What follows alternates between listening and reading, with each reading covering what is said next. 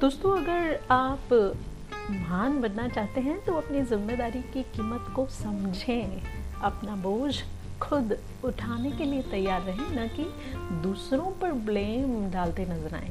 एक अच्छा इंसान कभी भी अपनी कमज़ोरी या निकम्मेपन से अच्छा नहीं बनता, बल्कि अपनी रिस्पॉन्सिबिलिटीज़ समझने से बनता है। चलिए, एक छोटी सी कहानी से इस बात को मैं आपको बताती हूँ। रामू एक जो चौकीदार था और रात में पहरा देने का काम करता था, रामू के बारे में ऐसी मान्यता थी कि वह जो भी सपना देखता, वह सच हो जाता था।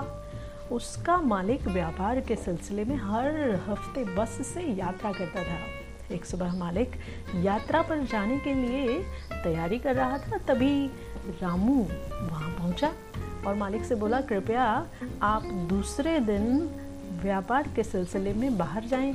शायद आज बस में दुर्घटना हो सकती है। उस दिन मालिक ने अपनी यात्रा पर न जाने का फैसला किया और रामू ने जैसा कहा था, ठीक वैसा ही हुआ। बस एक पेड़ से जा टकराई। और मालिक को जब इस बात का पता चला तो उसने रामू को फ़ौरन बुलाया और उसे मुहमांगा इनाम दिया। साथ ही उसने रामू को नौकरी से भी निकाल दिया।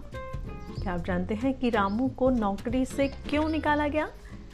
क्योंकि रामू एक चौकीदार था। उसे रात में जागकर पहरा देने का काम करना होता था, लेकिन वह रात में सो जाता और सपने देखा करता था। वो अपनी ज़िम्मेदारी समझ नहीं रहा था। और इसीलिए उसे अपनी नौकरी से हाथ धोना पड़ा। दोस्तों, हमें अपनी ज़िम्मेदारी को समझना होगा। ज़िम्मेदारी को ईमानदारी के साथ निभाना होगा। ईमानदारी के साथ अपना काम करते हुए आगे बढ़ना होगा।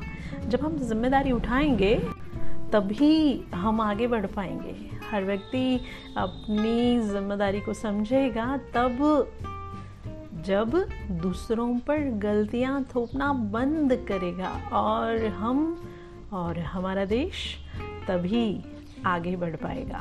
जब हर देश का हर नागरिक ज़िम्मेदारी का बोझ अपने कंधों पर उठाने के लिए तैयार होगा, तब हमें आगे बढ़ने से कोई नहीं रोक सकता।